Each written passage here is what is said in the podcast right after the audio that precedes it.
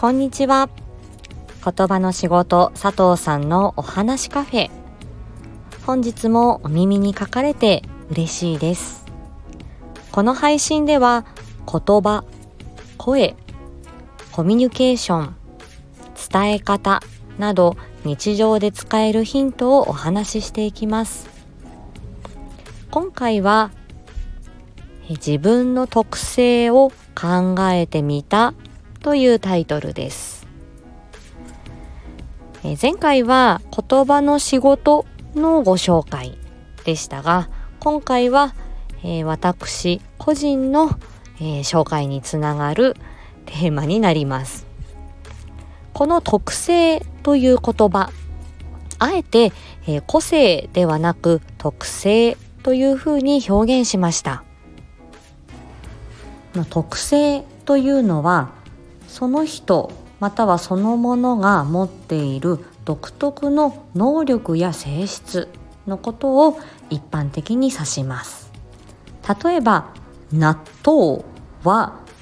ネバネバしている。これは納豆特有の性質ですよね。例えばこれを人に当てはめると私は粘り強いです。みたいにまああの粘り強く根気よく取り組むことができるという性質が私にはあるよというような表現になります。で、えー、この特性という言葉は発達障害の、えー、世界では発達特性という言い方をしてよく使われますね。で私はその言葉の仕事をしている時に、えー、発達障害のお子さんの、まあ、言葉の指導だったり一緒に遊んだりっていうことで関わり合うことがありまして、えー、この特性という言葉には、まあ、親しみがあるですね。で発達障害、まあ、今あのよくあの広く知られるようになりましたけれどもこれは、まあ、自分の強みと弱みのこう差が非常に大きくてその凸凹が、えー、強くって、えー、それでちょっと生活や、えー、学習などに支障をきたしてしまうという状態で、えそうすると発達障害という診断がつくというふうに言われています。えまあ一定の配慮が必要だとか、えまあ苦手なことをね頑張らせすぎないようにしましょうというように一般的に言われて、まあ、サポートの体制を、えー、今、えー、まあ、手厚く整えようと世の中がしているところですね。ただこの発達障害と診断された方と診断されていない方の間にはこう隔たりまあ、でっかい壁みたいのがドーンとあるわけではなくって地続きなんだというふうに言われています。まあ、こうグラデーションのようなもので、えー、まあみんなこう隔たりがなくみんな強みも弱みも、えー、人間誰しもが持っていて、えー、その凸凹が、えーつまあ、その差が広いその凸凹のが大きいのか、まあ、それとも、まあ、自分の強みで弱みを補ったり、まあ、一工夫をしてやり過ごすことができるのかというところがこの診断がつくかどうかという紙一重というか分かれ道のようです。なので私も自分なりの特性を持っているなと思いますし本来の意味では特性というのはその人の優れた能力いいところ強みっていうのが特性というふうに一般的には言葉の使われ方としては正しいようなんですね。それも踏まえて自分の特性について考えてみようと思います。まずは弱みから。一つ目は数字が苦手ということです。まず算数数学がもうことごとくダメでした。他の教科よりも本当にガーンと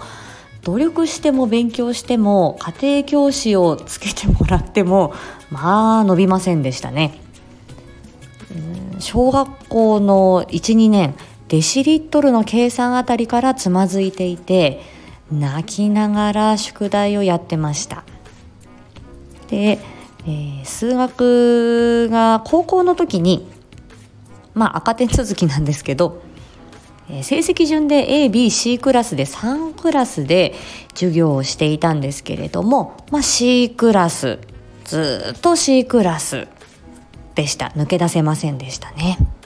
でその計算や、えー、算数数学の問題だけではなくてその数字にまつわる事柄を記憶するのも、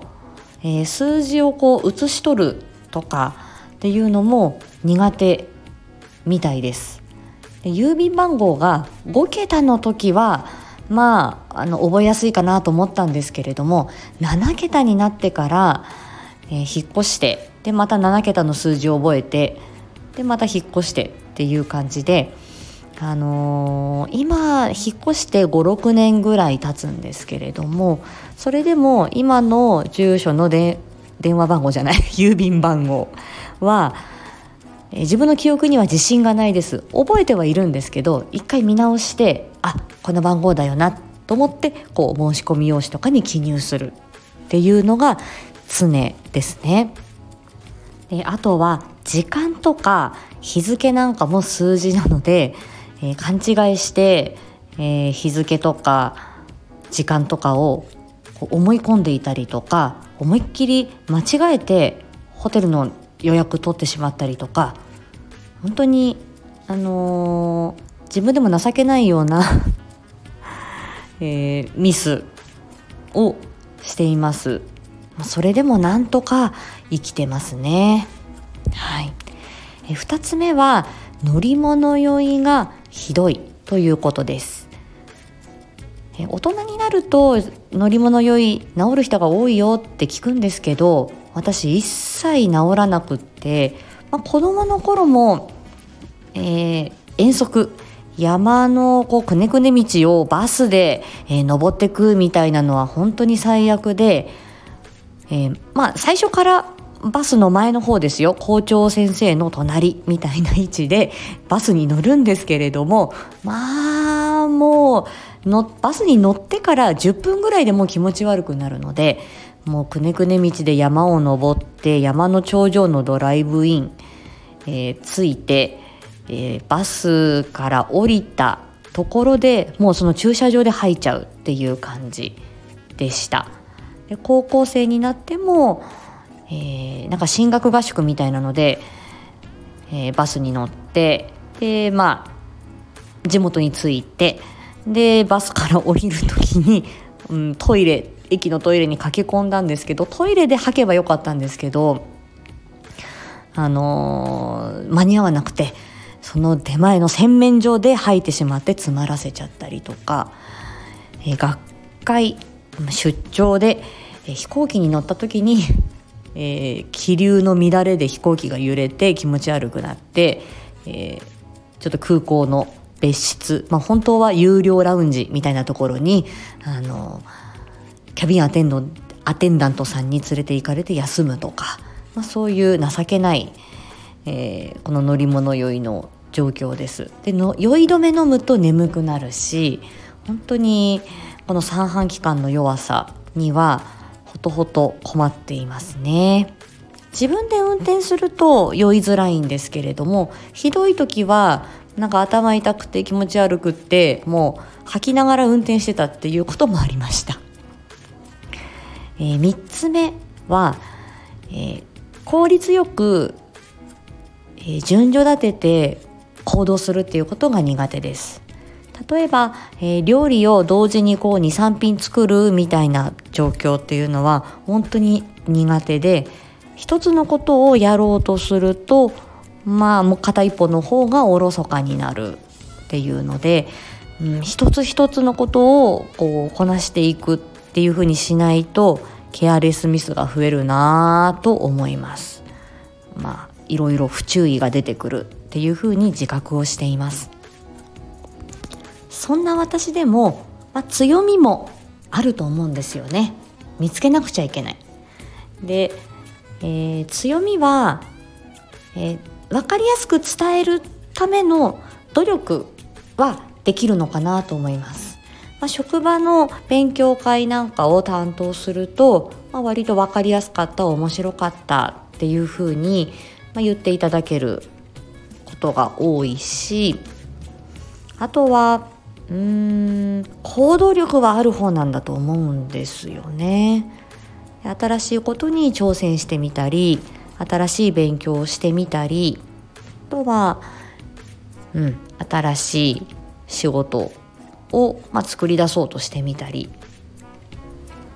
そういう、まあ、行動力っていうのはある方なのかなと思います。あとはアイデアリハビリテーションの時の、えー、まあ、内容どういう訓練やろうかなどういうふうにしようかなっていう時のこうアイデアは割と浮かぶ方かなと思います。まあ、こういうふうにこう考えてみるとなかなかこう自分の強みをあのあんまり上げられないなっていうふうに反省をするんですけれどもまあこうして強み弱みっていうのを自分で見つめ直すっていうことで、えー、例えば、まあ、仕事の時とかも、まあ、こういうところはちょっと不十分かもしれないのでサポートしてくださいとか、えー、また相談させてくださいねっていうふうに、まあ、うまく他人に甘えるっていうことができればいいなと思うんですよね。みんな強み弱みを持っているのでまあ、お互いの弱みに、えー、弱みにも寛容な社会であってほしいなと思います。で就職活動なんかをされる時には、まあ、自分のこう自己 PR というか強みを、えー、教えてくださいっていうふうに、あのー、言われますけれども、まあ、どうしてもこう自分の、えー、どうしても嫌なところ弱みダメなところばっかりが目についてしまうっていうのはなんか人間仕方のないことなのかなと思うんですけれども自分のその素敵なところ強みこういうところって悪くないんじゃないっていうのを知ってる人ってなんか素敵だな魅力的だなっていうふうに個人的に思うので、まあ、これからは、自分の強みも自分で認めてあげられるように私もなっていきたいなと思います。えー、今日の話はここまでにさせていただこうと思います。また次回お会いしましょう。ありがとうございました。